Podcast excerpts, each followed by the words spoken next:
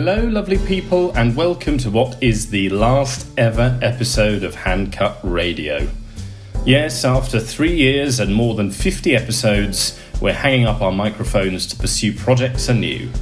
But before we go, we wanted to respond to one frequent request that's come up while we've made this podcast. A surprising number of you have been in touch to ask whether someone could possibly interview me, and now they have. For this special sign off episode, we asked Paul Croughton, editor in chief of the Robb Report, to quiz me on what we've learned in speaking with so many fascinating and successful people. A huge thank you to Paul from the whole team here for taking some time out to record this finale episode. We very much hope you enjoy. So, Alex, Hello. how are you? I'm all right. I'm feeling marginally uncomfortable. So this is a new experience for you. It is. It is. It's exciting, though. Thank you for doing this. I should say Pleasure. first of all. With great pleasure. So today we've we've flipped the script and turned the tables and other boring metaphors. Um, and you very kindly asked me to ask you a few questions. Yes. Uh, so that's what I shall try and do over the next uh, next little while.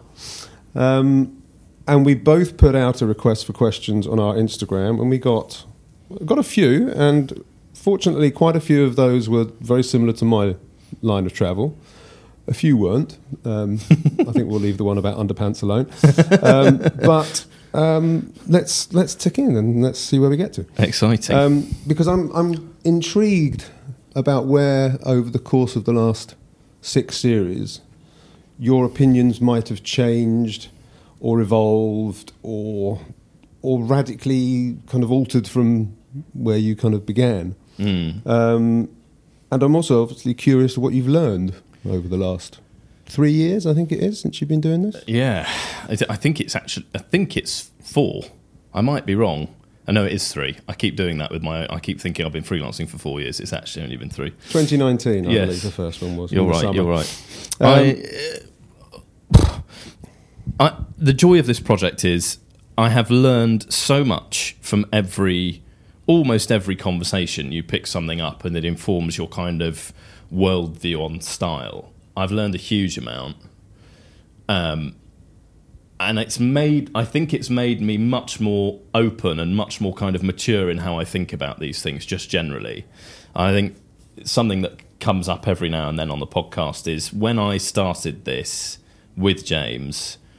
I don't know how old I was, but I was significantly younger. I had I had just gone freelance, so I didn't have a clue what I was doing, and I was so sort of set on. I only do style. I don't do fashion. Fashion is the enemy. Uh, you know, if if it's not well made, there's no place for it. Quality, quality, quality. We almost wear ties all the time. I was in. I was still, I think, really in peak hashtag menswear Alex mode and actually having conversations with a lot of influential individuals who are much further down the path of kind of self development and self discovery in terms of clothes has really allowed me to see that there is a place for both fashion and style that you don't have to play by the rules. In fact, you know, I went into the podcast thinking the rules are gospel, and I've come out of the podcast thinking I couldn't give a monkeys about any rules whatsoever, and I don't think any kind of rule should apply. So I've done a complete 180 Okay, there. well that's interesting. Well, let's so let's start off with um, some of the good things. I mean, the, the changing of your opinions around the rules. Um, some people will think that's wonderful. I'm sure there'll be some people listening there saying you cannot deny the rules. The rules are important. So, talk to me about some of the good things that you've gained from the last three years. It is uh, an understanding that there's a place for both fashion and style, and understanding that there's nothing less cool than trying to be cool. That was quite an important lesson. Um, and actually, I know we, we, we've spoken about this before, but actually, I remember feeling, I only really feel that I've figured out that in the last maybe 18 months or so. And, and actually, for, probably for the majority of the podcast's lifetime, I've still had a part of my brain that's trying, quote unquote, trying to be cool or trying to align myself with a certain a way of approaching clothes or a cer- or trying to understand different parts of menswear that actually probably I'm not, if I'm being completely honest with myself, totally interested in. Like I've accepted I'm not a workwear guy. For the last couple of years, I've played around with workwear, but I'm not a workwear guy. I'm a tweed jacket and jeans guy, and I think I always will be. I think that's where I've landed. But that's okay to play around and discover that, though. That's not a negative, is it? No, it's not a negative, but but it's almost like in producing the podcast, I've given myself permission to figure out who I am. Does that Right. make sense? Absolutely. And a pro- I I hope it's a process that a lot of listeners have gone through or are going through as well, because the the vast majority of our guests, if you think about guys like Gauthier Borsarello or Ethan Newton, they figured out who they were a long time ago, and they've just got comfortable with it and lent into it. Um, and some, you know, for example, you know, I think when Ethan wears Western wear, it's completely authentic to him. But I've tried a bit of Western wear, tried it, didn't really feel like me as an Englishman and as quite a tweedy Englishman, and then sort of came back out of it and went, all right, I can dip into that every now and then. So learning to dip in and out of things is a real positive, and understanding that you can dip in and out of things another big learning that I think has been super important is the is is the value of context, and I think we might come on to this at some point as well. But the Alex of three and a bit years ago, well, maybe not of three and a bit years ago, but really over the last five years since I left the Rake magazine and I left a comfort zone of sort of suit and tie wearing, I've been slowly learning that while clothes are there for you to feel totally comfortable and to express yourself, I personally think now you can only be truly comfortable if you also have some kind of understanding of the context that you're moving through. So, if we talk about 23 year old Alex, he was dressing like Al Capone, and there were some contexts where that was kind of acceptable. Uh, but the vast majority of contexts, you stick out like a sore thumb. And on some level, I think you know you stick out like a sore thumb. I certainly did. And I've learned over the years that actually, to be truly comfortable with your sense of style, you should keep one eye on what the room's doing. And actually, I had a catch up with Andre Lanyo last week, and he said something that was brilliant. He said something like, The best way to dress for me is to have a little bit of uniqueness while also fitting in.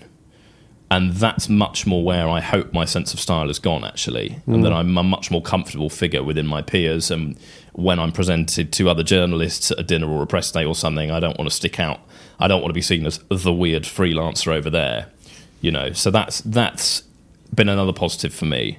Is Well, that's that's interesting because I've I realised I've known you for six years or so, yeah, and when I met you, you were certainly in what you call your full Capone regalia. yeah. But I think you need to give yourself a wee bit of a break in that you were, without sounding condescending, you were in your early twenties, and I think it, it takes all of us, to varying degrees, a good chunk of time to figure out what you figured out pretty quickly, actually. Um, so, and I get the sense that you're where you are now with how you dress and how you feel about how you dress. You're probably pretty comfortable and pretty stable, and you may stay that way for 20 years. You may not, but I think that's you've probably got there quicker than an awful lot of other people. Maybe. But again, I wouldn't have got there if it hadn't been for the podcast. No way. I probably would still be searching for some direction as opposed to settling into where I've got to. And actually, sort of realizing. Someone said, in fact, it was Lee Lee Reckett of Taylor said to me a couple of weeks ago, "Well, tweed jackets are just your thing, aren't they?" And I hadn't actually realised they're my thing, but I think they have sort of accidentally become my thing. But it, it actually took it even just you know all these years later. It took Lee. It just took a friend saying that for me to actually realise. Oh yeah, actually maybe tweed jackets are just my thing, and I'm okay with that. There's that nice thing about uh, judge someone not by what they say, but by what they do. And you keep commissioning tweed jackets, my friend. So tweed jackets are indeed your thing. Say. it would seem. Um, okay, well that's interesting. Um, and in looking and doing a bit of research for this conversation, I listened to a few of the podcasts, and you mentioned uh, Mr. Borsarello, Mm. and I noted one line that he said, which I thought was rather nice, which was that, and I'm slightly paraphrasing, but he said people look for style their whole lives, and when they stop looking for it, they find it, but what they find is elegance. God, isn't that brilliant? Isn't that clever? That's so great. Um, and I think that struck me quite a lot um, because I think it's quite common for people to look for something, to whether it's a look or whether it's something that defines them. Um, and people get to a different point, or they get to the point where they don't care so much at very different points in their lives. And perhaps that's what you're saying. Maybe, yeah, maybe. Maybe I am approaching that point. I'm certainly second guessing myself a lot less, which I think is healthy.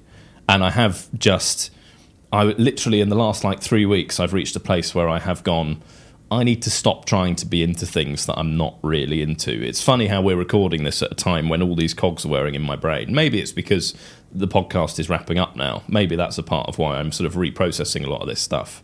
But just in the last three weeks, I've kind of gone, do you know what? I'm into this, this, and this, and actually, that's okay. And that's my own personal definition of cool. And that's all I need. I don't need to conform to some external idea of cool that, you know, uh, I don't know what, give me a good example, but, you know, that we all have to wear, I don't know, fatigues for the next three months because fatigue, or three years because fatigues have just become a big thing. You know, I'm just learning actually to just tread my own path a bit more. But that line from Gauthier is incredible. I mm. need to go back and listen to that on the basis of that line. I've just thought as we were talking of something that you said to me a number of years ago, which we were talking about Pitti and the faff of getting dressed every morning for Pitti Yeah. or for Milan fashion shows or whatever. And you said that you had made a note of every outfit you had worn of the last like four years and you had it in your notes and so that you always had this backup. And i remember at the time thinking i can't tell whether that's genius or bonkers. I, i'm not able to do that and i'm not i'm you know i don't put my clothes together with the elan that you do but at the same time i still don't know if that's genius or bonkers. Do you still do that Well, that that's just triggered a really interesting thought for me, which is that I still haven't. So I until maybe eighteen months ago, really pand- pandemic times, I every Monday to Friday, I have Monday to Fri I have this week's outfits as a note in my phone, and it has Monday, Tuesday, Wednesday, Thursday, Friday. I don't do the weekends, and it will have I'm going to see so and so here, or I'm going for lunch here, so I'm going to wear this. And I used to plan the whole week and I would do the same thing for fashion shows or fashion weeks, and I'd, I'd know what I was wearing on a given day. I don't do that anymore, and actually, that note, there may be, for example, if I've got like a new business pitch for James, that day I'll make a note and I'll say, right, I need to hit this tonally. Uh, this is the context I'm going to be in. I'm going to be pitching a smart brand. I need to wear a suit and a crew neck, or a suit and a roll neck and I'll make a note and I'll decide what I'm going to wear in advance so that I don't stress on the day. But actually, I don't do that anymore. And maybe that suggests to your earlier point that actually I am getting more comfortable, that I don't need to embark on this, this ritual of dressing up or, or, or sort of dressing in a performative way Monday through to Friday. That's really interesting. I feel like I'm being psychoanalyzed as we do this, but that is really interesting. well, it just my um, I've just remember talking about that. My my mother used to keep a note of all the recipes that she cooked for dinner parties, so that she wouldn't cook the same thing for the same people when they came. That's great. And then she also, I think, made a note of what she wore, so she wouldn't, you know, the next time six months later when someone turns up, she wouldn't wear the red dress and serve apple pie. Did you ever use your list like that? Did you ever think, right, I'm going to see Edward Sexton. I need to make sure I don't wear the same suit for the last. No, but times? but the way I would use it would be okay. I've got a meeting with Turnbull and Asser today, or on Wednesday. I must wear a Turnbull and Asser shirt. Right. Or if I'm going to see Edward, I better not turn up wearing someone else's gear. Sure. So I sort of would do the reverse of that. okay. Um, So let's. We've done the good.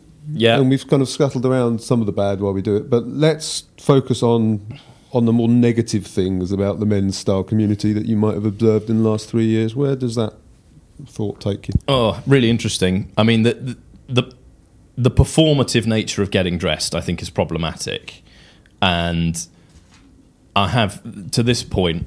I, I, I've really realised that it's not. It's not. It, getting dressed should not be performative, um, and I've said at various points in over the podcast th- the clothes are just for the man who wears the clothes. And actually, as we really wrap this project up, I'm not sure I entirely believe that anymore. But we'll put a pin in that for a minute because when my brain was going, was the thing that's doing my head in at the moment, and it really did my head in, and I think a lot of other people's heads in all the way through lockdowns because it was so obvious, was this idea that if you put uh, an expensive suit and a tie and some naff co-respondent shoes on and a tie pin, you are a gentleman. And or if by wandering around a certain part of town dressed in a certain way, you are a gentleman, or you're a gentleman because you own five cars and a manor house and a stupid watch collection. Um, that re- I, I find that so offensive today. I, I always did, but even more so over the last three years. And I don't understand that sort of subculture within the subculture that is menswear that, that identifies like that. I think it's so mistaken. To it, to be quote unquote a gentleman is it's a value system. It's a way of behaving that is important to you internally. It is again, it's not something that's performative, and it's not something remotely connected to clothing. Uh, You're not a gentleman because you wear a suit and tie. You're a gentleman because you behave in a certain way, and you probably don't think consciously, "Oh, I'm going to hold open this door for this damsel in distress because I am a gentleman." It that does my head in.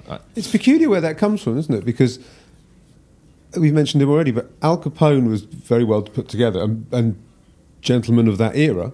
Um, and they probably did open a lot of doors back then, but they also quite like cutting people up and, and other things that you would think are, are less gentlemanly now. Yes. Um, so I wonder where that has, you know, how we have subsequently extrapolated that somebody in a three-piece suit and a, a dimpled tie is somehow nicer to his fellow men than someone who. Th- there's got to be not. a, a fashion and psychology student out there s- studying this. I, there's, this is there's this is, there's 100 percent of doctorate in this somewhere, isn't there? The psychology of how that's happened. My own, I, it, it's difficult for me because because I I am in the grand scheme of things young. I sort of started going to Pitti at when would that have been? I think my first Pitti would have been 2012. So hashtag menswear and the sort of Tumblr years of hashtag menswear had already been and gone by the time I was a whippersnapper on the scene, wandering around in my pink linen suit. Um, but there was that almost 10 year period before I sort of entered the working world where we all just went mad for everyone wanted to sort of look like Cary Grant in a Neapolitan suit. And I, I'm still not sure where that came from as a sort of a, a, a collective phenomenon, but it, it is 100%. It was. It has to have been a reaction to something, and I don't really know what people were reacting against at that moment in time. But I think somehow we all just felt the need to watch an old black and white film and then go, "Oh, I want to, I want to be like that. I, I want to, I want to have this sort of antiquated value system." And with that comes a suit and a tie. I don't know. It's a really interesting one. Hmm. What's your theory? Do you have a theory? I don't. I not as such. I can only really base it on my own experience, which is that I grew up with my father putting on a suit and going to work every day, and I very. I was going to say consciously. That's probably the wrong word, but actively didn't want that for myself. So for my first, probably certainly decade in journalism, I never, in quotes, had to wear tailoring because I worked at men's style magazines or consumer magazines or whatever. So I wore, and I also was at a different stage in life. So I collected trainers, and I had, um, you know, a ridiculous amount of trainers, and I would wear jeans or combat trousers back in the day, um, and trainers and whatever. And then as I got older, I've found my way into tailoring far more, and but in a different way to how my father would wear it. And he would only ever buy his suits from Marks and Spencers. You know, he wasn't into tailoring. Well, he was into tailoring, but he wasn't into spending lots of money on tailoring or Yeah. finding the need to get them made or whatever. Um, but he was a gentleman, remains a gentleman in that kind of sense. But I don't think I ever associated those two together. No. No, I, that, there's, there's no theory. That was just nonsense. But, no, uh, but, you but know, it's not. But it, but it, but it, it does make the point that it, it's somehow it's artificially happened at some point in the last, I, let's say, twenty years, because that's just got me thinking about my grandfather or my uncle, who is now sort of the the, the paterfamilias of the Svetkovic clan. Um, you know, they've we've always known them for being impeccably dressed, and my and my grandfather was in his own way, and again he was a Marks and Spencers man. You know, he was a, he was a he was a barman in Leicester in the sixties seventies, but um, that it wasn't a, you didn't you, uh, you didn't you didn't grow up thinking oh my grandfather's such a gentleman did you? You just grew up thinking I love my grandfather. He's a great bloke and he dresses smart. So how there has been there was a, there must have been a moment in time there's got to be someone I can talk to about this someone who was on the scene went before me who who witnessed the sort of weird Tumblr years where we all just went we all have to wear paisley and we all have to wear a tie pin and we all have to wear a waistcoat Do you think it's it the influence has come from outside of the UK?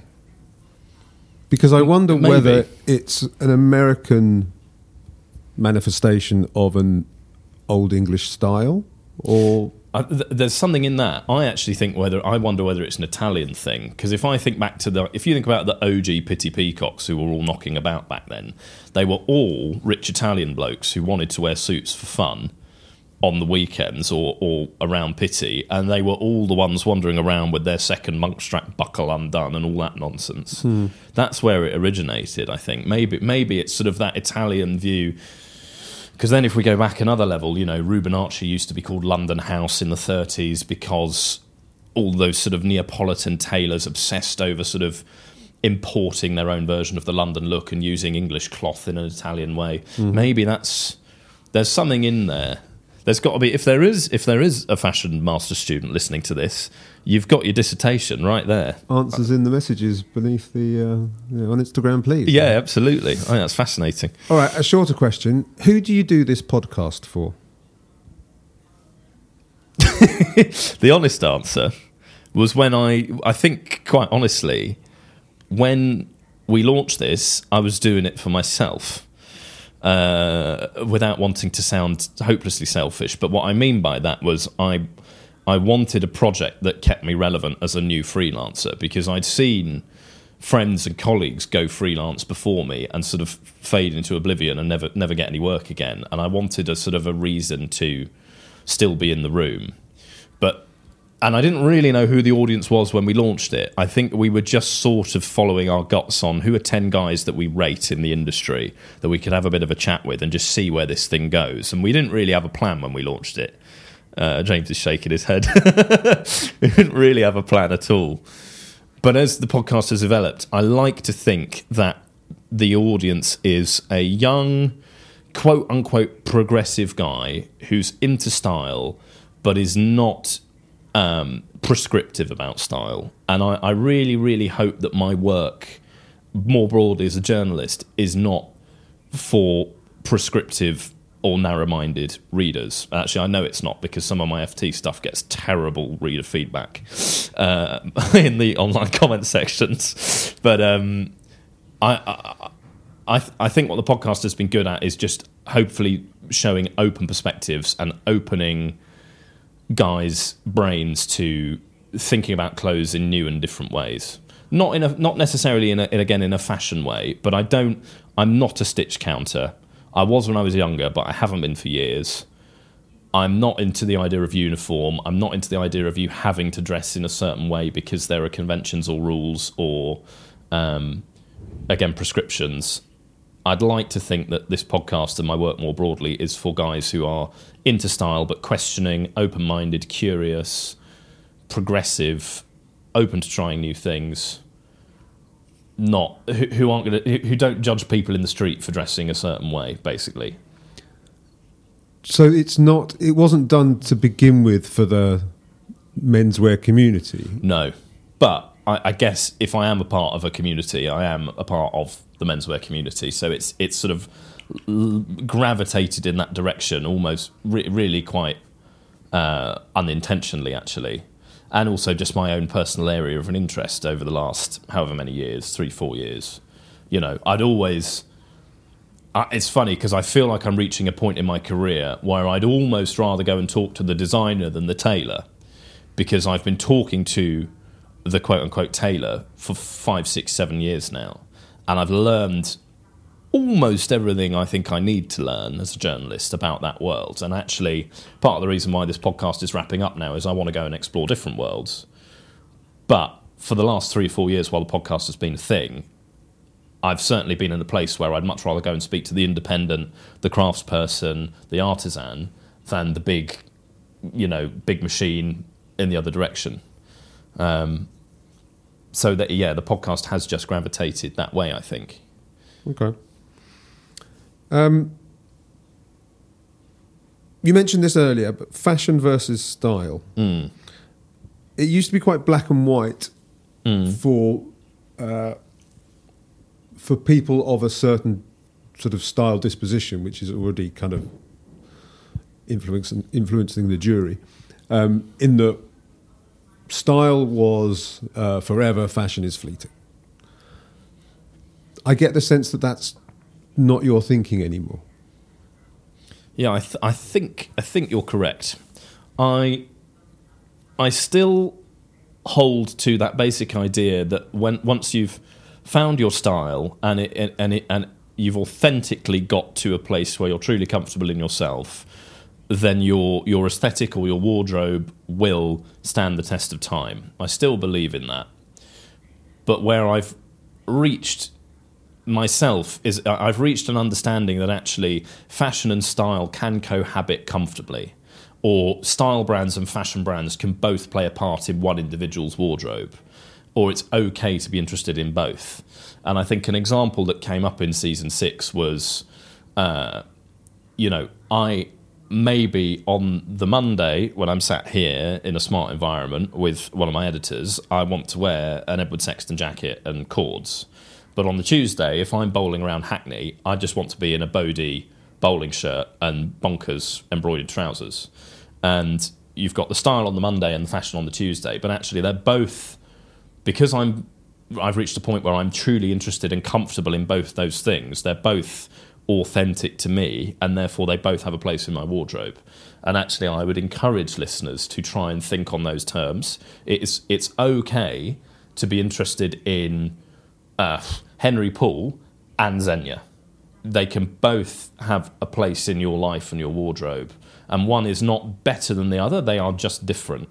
And just for clarification, you- you're talking about the very much the Zegna of now in terms of what Yes, they're doing, rather than Zegna as a kind of traditional Italian tailoring house. Yeah, exactly. Very much. The, yeah, so I'm talking about sort of the big oversized drapey bomber jackets and the mad pleated trousers and the technical fabrics and things like that.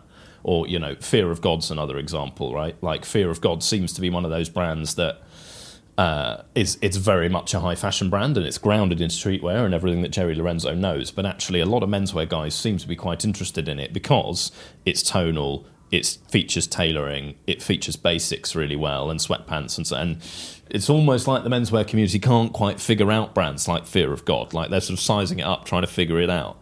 But actually, it's okay to do that, and it is interesting. Mm. And yes, I would wear a Fear of God California blazer because I think, just think they're a really, really cool piece of tailoring. But I'm not going to wear that with a sweatsuit underneath. I'm going to wear it in my way. And that's probably with a nice piece of John Smedley knitwear underneath and maybe some vintage Levi's or something. Uh, Does that make sense? You know, I, I think I, I, don't, I just don't, I think you close yourself off to opportunities when you write off whole parts of the fashion industry. And uh, one of the things that I, I would like to mention briefly, because it's stayed with me ever since it happened, is I had the rare opportunity for a freelancer in my position of writing a little show review for one of Virgil Abloh's last collections at Louis Vuitton. And someone called me out on it and said, I do not understand this, Alex. This is this whole collection is nonsense. Are you for real? And it was quite an offensive message. And I it has always irritated me because it betrayed a fundamental misunderstanding of what Virgil Abloh was trying to do. And it also betrayed an unwillingness to try and understand what Virgil Abloh is trying to do. You can look at Vuitton and think it's mental, but the next thing you should think, if you're really into clothes, is what is the, what is that brand trying to say and do? It's very easy to be skeptical about it and say, oh, it's just a commercial money making machine and it's just for the Chinese market, which partially it is. But there is still an artistic endeavour and an artistic idea that underpins those clothes. They might not be for you, but you should at least try and understand what that idea is. Does that make sense? I hate the way that menswear can be so closed about that and hmm. just go, oh, it's not safe and conventional, it's not a jacket and trousers, therefore it's stupid. It's not stupid, it's just different. Yes, and different has often been seen in the menswear world and in the world as dangerous and, and uncomfortable and you know uncertain and all of those things. Um, and you would hope that now we're in a slightly more accommodating and generous place that we can Mm.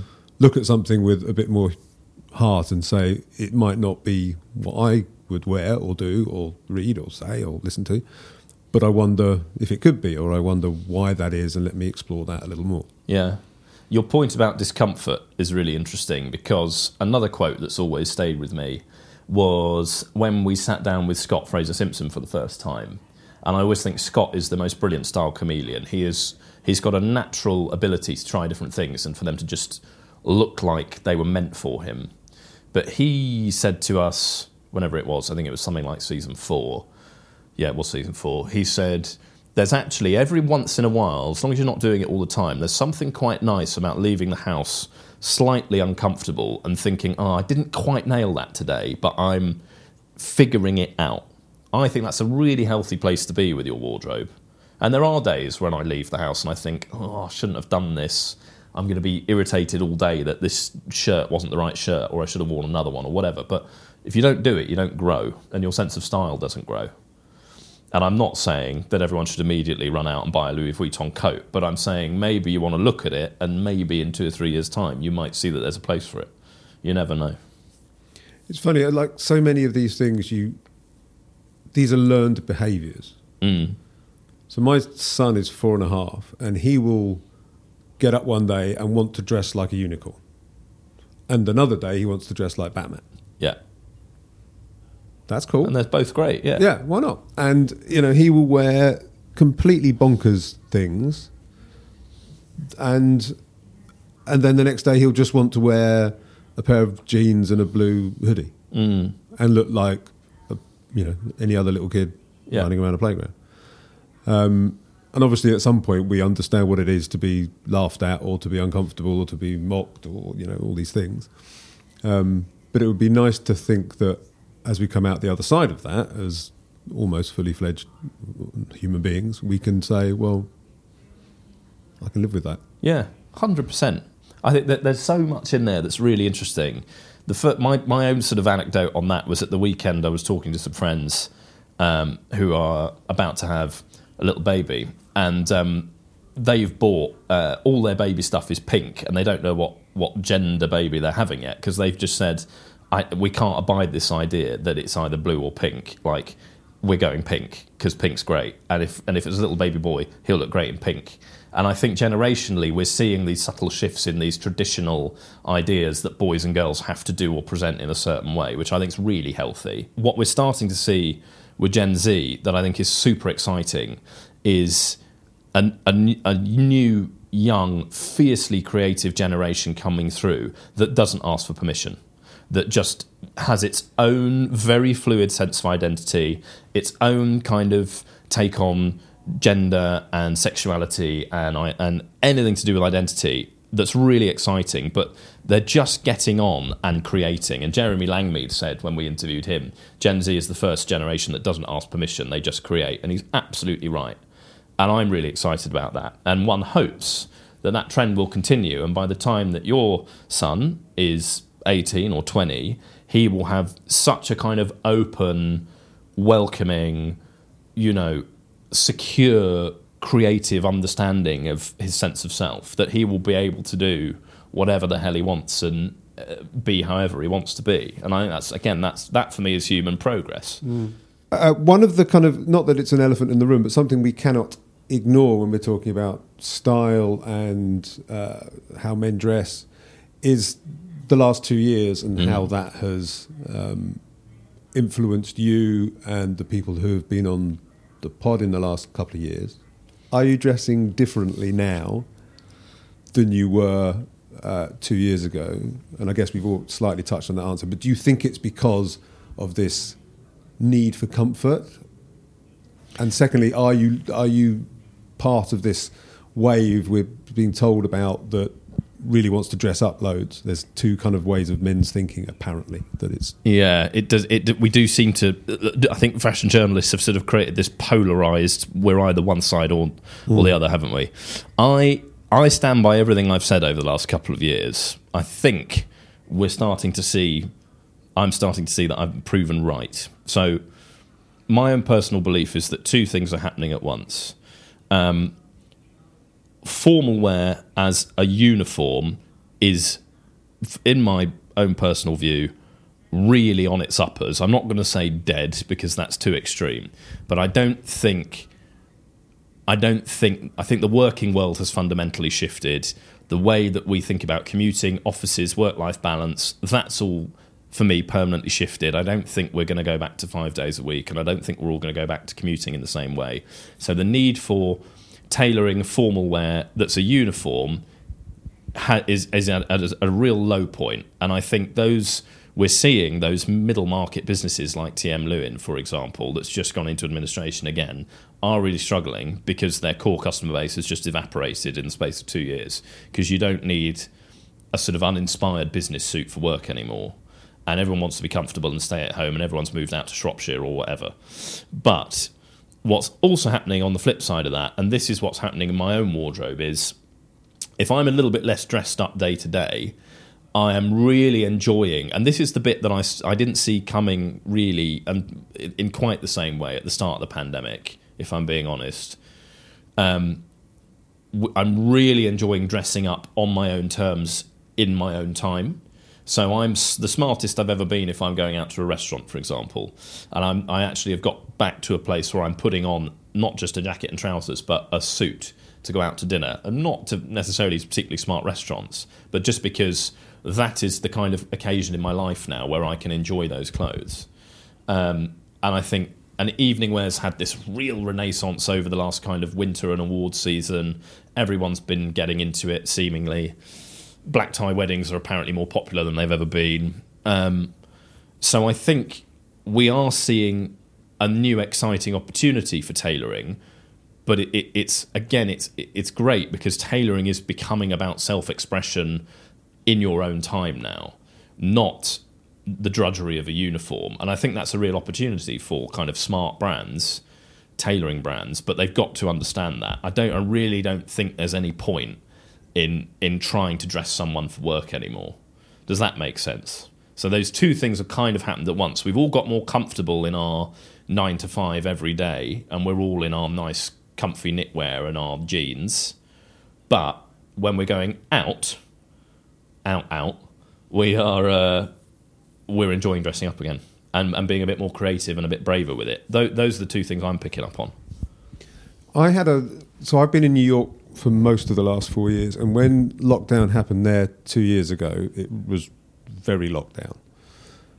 And I had about a day and a half, possibly two days, of wearing, you know, pajamas and tracksuits and tracksuit sweatpants.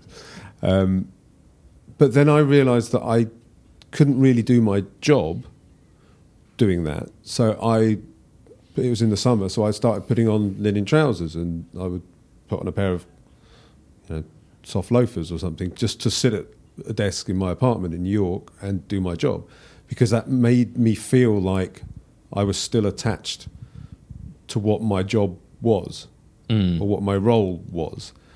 But I also think that was that's partly me. I quite like getting dressed and and I'm interested in clothes, and I wouldn't have felt comfortable just in sweatpants for two years.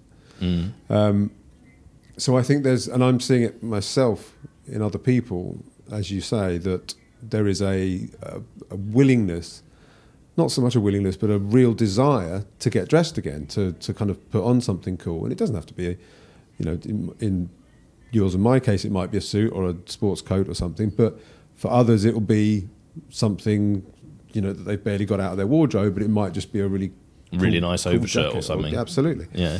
Um, and to use those pieces to go down the shops and get some milk Mm. because they make you feel a certain way. Mm. Um, and I think that's exciting again because it's, if anything, it's made us fall in love again with getting dressed and the kind of the, the best things in our wardrobe, Yeah. whatever they might be. I completely agree. I think that the, the not seeing tailoring as uniform is such a healthy culture shift in our society. You know, the, the, the, the scourge of every style writer's life for the last 10 years has been the two button navy TM Lewin suit. And that doesn't exist anymore. And that gives all those guys who've been locked into that in the city or in their law firm or in their accountancy firm or in Wall, on Wall Street, it gives those guys the opportunity to rediscover those garments again, but on their own terms, and actually maybe express themselves a little bit with those garments, which is the, the mm. critical shift for me. It, some of these smarter pieces that we've not really been able to enjoy for two years, you can use now as as a form of self expression, and that's really exciting. That that can only be a good thing. So to go back to something you said a little bit ago about brands Mm. um, changing slightly the way they are operating in the last couple of years or looking at things differently. Um, from a brand point of view, and I don't necessarily want you to name specific names, but who has come out, what type of brand has come out of this last period well? What are they doing better than others or better than they were?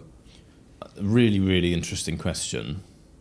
I think the first thing I'd say is despite the conversation we've just had for the last five minutes, it's not about product.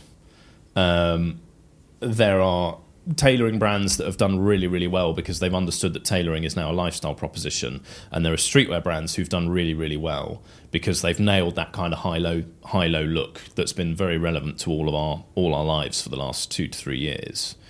The thing that makes a brand really work today, I think, is an understanding of community, and um, those brands that have been creatively disruptive and have tried to speak to the consumer very, very clearly with a very clear, honest point of view are the brands that have done really well. And I think a, a perfect example that I think a lot of menswear heads will get is Aimé Leon Dore. Um, that's obviously just had a healthy chunk um, uh, of investment from LVMH as a result of absolutely killing it for the last two, three years. But they know exactly who their customer is. They put people before product. The, you know that their their brand promise of of dressing the world's borough is one of the smartest lines in fashion right now. I think it it speaks to who they are and, and what they're trying to do so brilliantly. Um, and they've made a brand that's just about cool people, community, comfort, self expression, positivity. They play with craft in very, very interesting ways because they'll, you know, they'll put up a five and a half minute uh, IGTV film of, of a little guy on a Greek island throwing a pot, and you'll be hooked on this five and a half minutes of creative endeavor, and then they'll go and design and, and re- restore a vintage Porsche, and then they'll show you five different ways to wear a sports coat that you've never ever thought about because they're throwing sweatpants at it, or they're throwing crazy cargos at it, or they're layering it with loads of jersey. I think they just understand how to speak to people, uh, and that's what's that's what's worked for the last two to three years is the brands that have understood how to connect with consumers for me. And I, i'm trying to think of another example that can kind of hold a candle to that. But it's about understanding that your tribe and what they're thinking and feeling and doing at any given moment in time. And it's something that came up uh, something that came up in a piece of work that james and i did recently which frustratingly isn't going anywhere is we've I think it's still worth brands remembering that a lot of us have been quite scared for the last two or three years. We've been scared about losing our jobs. We've been scared about losing loved ones. We've been scared about our health. We've been scared to leave the front door at certain moments in time. What consumers need right now are brands that uplift, that inspire, that show empathy, that demonstrate that they are there for you to make your life just a little bit better in one easy way. And again, a brand like Aimé Leon Dore has done that superbly for the last two and a half years. And actually, a lot of British brands haven't. I'm not in love with London right now. I think we're losing out in the creativity stakes for me personally. I think American brands and Parisian brands are still sweeping the floor with us in terms of how they the the, the, the responses they provoke from consumers. Um, what are they doing differently? well, it's all those things. They're showing empathy, or they're showing leadership, or they're they've very clearly understood that the, the the problem we've got right now in the UK is, and I hate to, I feel like I go on about this a lot at the moment, but I also feel like no one's really listening. Is we, we, we lean far too much on the fact that we are all we all our brands have been around for 200 years, uh, and it, it's not about that anymore. I am for the, I've spent the first near enough 10 years of my career obsessing over old brands, but I don't obsess over them because they're old anymore. I only obsess over them when they're really good at what they do and they solve a problem for the consumer.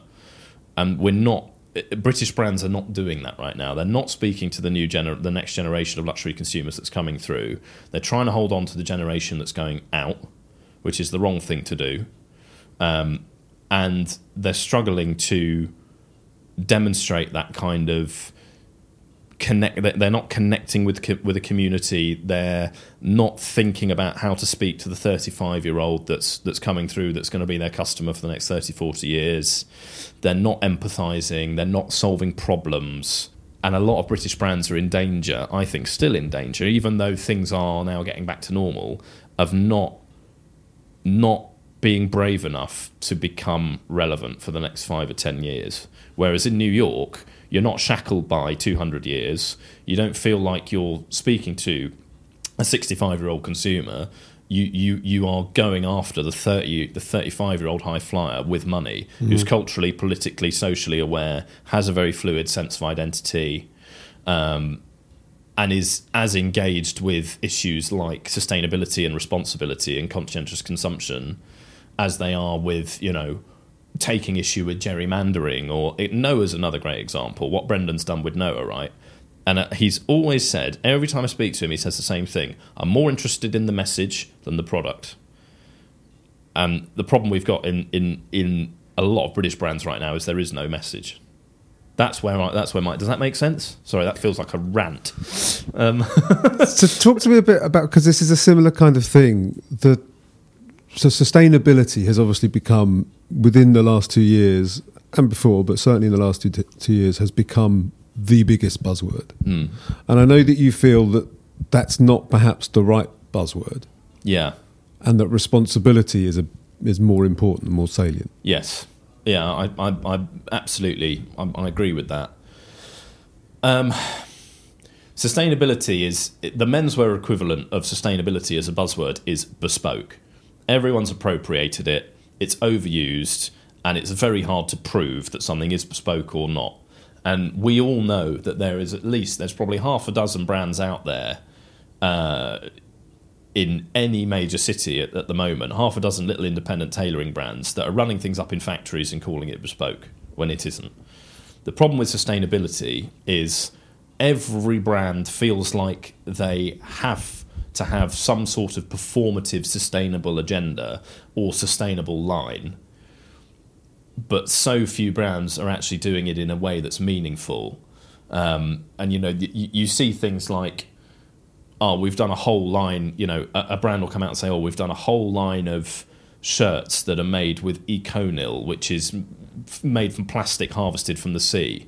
But that corresponds to 0.2% of their annual sales is selling those recycled shirts, and the other 90% of it is being run up in appalling factories with appalling ESG status and being shipped all over the planet on cargo planes. And it doesn't add up. Whereas the brands that I've come across over the last three years who are doing something meaningful, they don't talk about sustainability, they talk about responsibility. And again, Noah is a very good example. They really, really take it seriously. They vet their factories. They have a pretty serious sort of ESG program, even though it's a small company. Um, you know, it, it, all this stuff is is made. That they put up a great Instagram story just last night about how they they deliberately um, they they limit the quantity of products they make, but not to restrict demand, but simply so that they don't overbuy. And they did. They went on this big long narrative across eight or nine story posts last night about how it's really important that the consumer shouldn't confuse um, not overbuying with restricting supply, which I thought was a really interesting kind of thing to be to be thinking about and where that line sits and how brands can get that right. Um, but it's it's you know sustainability is a buzzword that brands feel like they have to jump on, whereas responsibility is is a holistic for, for the brands that are being responsible is a holistic way of approaching what they do. And also, if I think about we, that great conversation we had with Andreas at Berg & Berg, um, one of the things that I loved that he said was, "We are not a sustainable brand," you know, and I accept that. We make stuff that realistically the world doesn't need. A community wants, but the world doesn't need more grey flannel trousers. There's loads of places to go and get grey, grey flannel trousers, but if we are going to make grey flannel trousers, and accept that actually, you know, there is a community who wants our grey flannel trousers, we're going to make sure that they are the best in terms of supply chain and craft and the people that we're supporting. They are the best grey flannel trousers you will pick up from an ethical perspective on the planet. And I really respect that. And I'd much rather shop with a brand like that than a brand that sort of has done a performative little capsule of sort of semi sustainable stuff that becomes the front of a marketing campaign for 12 mm. months. Or that's got a nice video yeah. playing as soon as you get to the homepage, but yeah. doesn't really actually do anything more. Exactly. Right. So let's take a step away from menswear specifically. Right. Because one of the questions I was asked uh, to ask you was, what else are you into? and that may lead into what's next. Yeah. But let's start with what else are you into first? So this, this is this is where this is so interesting for me because, as I think I've alluded to, and I know we've spoken about uh, off the microphone, is I really feel like I'm in the process of figuring out where I'm at as a journalist and what I want to authentically go after next. Um, but I'm trying to not to be drawn into that that dangerous territory that we all get drawn into through social media, which is, oh, I have to be into this or I have to be into that. So if I really try and think about this for a minute, I'm really, really into old music. I, there's very little new music that does anything for me, and I and I, again, it's not cool to be into old music, but I've come to accept that I'm into old music. So I'm into a lot of mid-century jazz. I'm into a lot of Motown and Northern Soul. I'm into a lot of old reggae.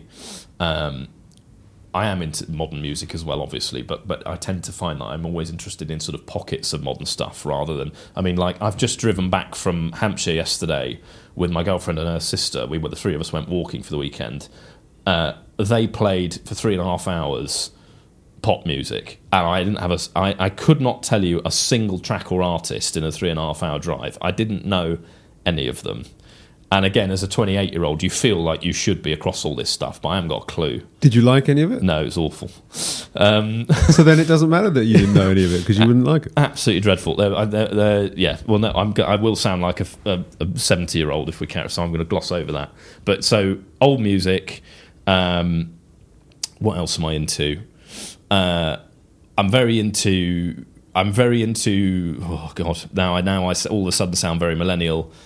I'm trying to think about other passion points. I'm very into meditation, mindfulness, wellness. I try and really look after myself like that. Um, I'm not the healthiest person on the planet by any means, but I do try and really look after myself. Um, I am super into medieval history. That's the other big passion point. That was the passion point before clothes, which I think has been alluded to at various different points over the years. But I studied I, I, studied English language and literature at university, but I, I started to specialise from my second term onwards in what they call course two, where you, you study 700 AD to 1530 and nothing either side of it, which I absolutely loved. And I still, you know, I'm, I'm reading a huge 600 page book by a Dutch historian about the history of the Dukes of Burgundy at the moment, and I'm finding it fascinating. So, uh, history in general, but ancient and medieval, informs a lot of my interests. I'm looking forward to the moment where you combine both menswear and medieval history and to Now- seeing how you're dressing then. I'm not going to say too much yet, Ah, but Interesting. I have a feature in mind for a new project that will do just that. That's all I'm going to say. uh, I don't know if we'll get access to where I want to get access to yet, but we'll see. Um, what else is there? Um, food and drink, which is a very menswear thing, but I am such a sucker for. I don't like, uh, and again, I've realised this fairly recently, having been on some to some very nice dinners recently, where the food has just not done it for me. I'm not into fussy food, but I am a massive foodie. But I would much rather have a big plate of deep fried tripe and chips at St John than anything resembling Michelin star. Much rather do that. So I've sort of accepted that I'm a true menswear guy and that I just want to spend the whole day eating large plates of heavy, unsophisticated, old-fashioned food. Um, I quite like my wine. As I get a bit older, I'm getting more into wine, and I like classic cars. But I'm yet to own a classic car. But I would love. I've got a classic car is on the bucket list. there's still time. Yes, There's still time. indeed. Um, okay, well, that's a good list. Uh, so, specifically in terms of work, then, and podcasts to come or projects to come, what, where are you pointing? Do you think? Where so I'm I really want to edit something. I've been freelance for 4 years. I've learned a lot. I want to edit something, but I, in I really and I think I want to edit something in print, but I don't know what that is yet. I am we James and I, our heads for the last two and a bit years have just been like, please let us wrap up the podcast. We've known for a while that we wanted to, to uh, go to New York and do this season, and actually, my brain has I've almost not allowed myself to think about anything else until we've been able to go out on a high with the podcast, which I hope we've done. We really wanted to do that with season six, but now I'm just starting to think about what do I want to do for the next two to three years. I don't think I want to do anything digital. I'm hating social media at the moment. I'm not convinced that anyone reads emails. And I don't really want to do a blog style website because you just get locked into having to resource it and tell stories for the sake of it and hammer it for uh, hammer it three times a week every week and I'm just I'm not in a place where I want to do that because I'm also doing quite a lot of brand work and I'm enjoying that and that's growing and I want to see where that goes. So but I do want to flex my muscles as an editor. So that's all I'm going to say. I don't know whether that's for an established title or whether I launch my own little something. More on that to come, I think, in the next three, six months. Okay, I see. Uh, is there anything that I haven't asked you about that you wished I had? I don't think so. I've really enjoyed this. It's been um, no, I don't think so. It's been really, it's been really interesting actually to have a chance to vocalize a lot of the thoughts that just get jumbled up in your own mind over time. Um, and actually, it's encouraging to to have, to realize in doing something like this that actually we have learned a lot over the last three years. Has there been anybody that you've wanted to get but haven't been able to for various reasons over the last six years? Loads, loads, and actually, in, in, in, inevitably, when a listener drops us a message saying, "Oh, could you do so and so next season?"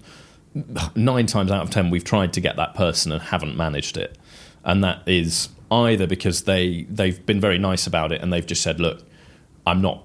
I don't love podcasts, or I'm not comfortable putting myself out there right now, or I'm working on something I don't want to talk to you right now, or we've just never heard back from them, or they're too too big and busy and important. We've tried for some various big fish over the years and not got very far. Emily Bode would have loved to have sat down with. I've written about her for a couple of different magazines. Would really love to have sat down with her. Um, huge admirer of her work. I wear her stuff. I think uh, the way she thinks is incredible, but she was just she's just too big for for a, an independent podcast like ours. Um, but then there have been guys over the years that I who, whose work I really admire and I love, um, but who've just said, "Do you know what, dude? I'm all right for now. I don't want to put myself out there that way, or it's not quite right for me." Like um, uh, Michael Brown or Adam from Adret, which is totally cool. Always very respectful of, of when someone says, "I really appreciate it, but it's just not quite right." Um, I'm trying to think who else there is. There will always, with a project like this, there's always going to be someone who gets away. And the other thing that's a shame is you don't you also don't get round everyone necessarily that you would like to. If we'd had more time in New York, there would have been another three people I would like to have spoken to, but we we've tried to be very focused, and you get ten episodes, and I I always try and make sure that the season has a rhythm, so uh, I don't want you know there are probably two or three tailors in New York who I would love to have just sat down with and had a chat, but I didn't want in ten episodes to have three about tailoring. So there are there are always, and what I always say to those people is, I'm not going anywhere. There will be an opportunity for me to write a story about you, or for us to collaborate on something, or for you to come up in another project. Um, so I hope there's no one who's who's sore that they've not been on. That's the other thing about podcasts like this is there comes a point when you've spoken to most people in the community, right? We've not spoken to everyone, but we've covered quite a lot of ground. Um, and again, most of the people that we haven't covered that you that would come to mind are people who have, uh, generally speaking, said no for one reason or another. So, I, I do, what I didn't want to do with Handcut Radio is just keep flogging it for as long as we possibly could. Is there one brand that you are excited about that you haven't mentioned? As a parting shot to your listeners, is there one brand that you want to say, or tailor, or or person in the media who you think is particularly cool? I mean, there are a few people I, I've sort of got on my list that I want to speak to. I I don't know whether this will happen or not, uh, but I, I really want to speak to Jonathan Anderson at some point because I he's done something super interesting in both the autumn winter 22 Loewe and JW Anderson collections, which I don't think anyone seems to really have picked up on in a meaningful way. That he has he's basically decided he's going to troll the metaverse with his collections. So he has put together these very sort of satirical dry, ironic collections which both poke fun at how pointless the metaverse is. So he's got like these weird underwired t shirt and short things that have like this cosmic feel and he's got loads of sort of spangly glittery sort of very 1990s cosmic clothes in the collections and he he if you read all the show reviews the sort of interviews he was giving after the show was I just think all this stuff's kind of pointless, and he's reflecting that. So I'd love to, at some point in the next six months, have a have a chat with him uh, for a magazine somewhere, and just sort of say why, you know, it's so interesting how the fashion industry is responding to the metaverse and NFTs and all this sort of thing.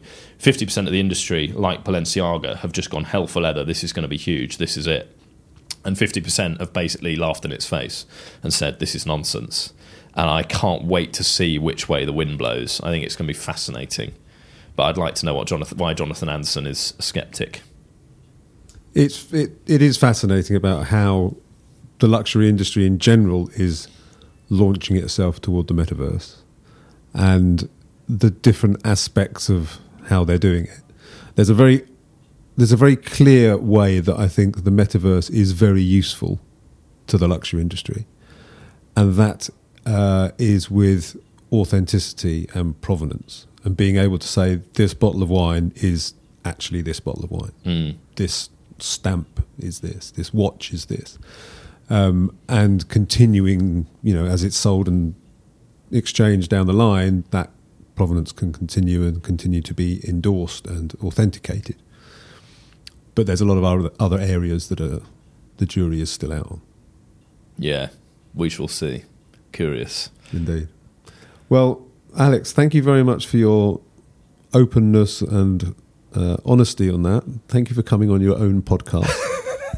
It's been a pleasure to ask you some questions. Well, Paul, thank you so much. Thank you for doing this. I really, really appreciated it. And we, we knew when we were going to do an episode like this, we wanted a serious journo to uh, come come come and get involved. So thank you very much for agreeing to do it and taking some time out. It's a pleasure.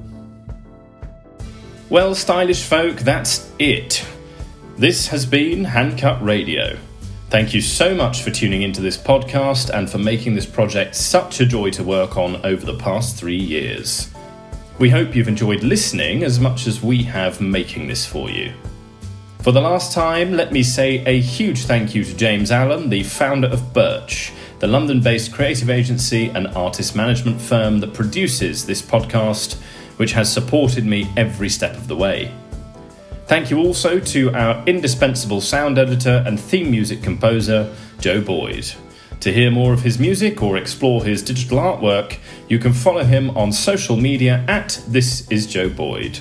You can follow me on Instagram or Twitter at Alex underscore Cvetkovic to keep an eye on my work too.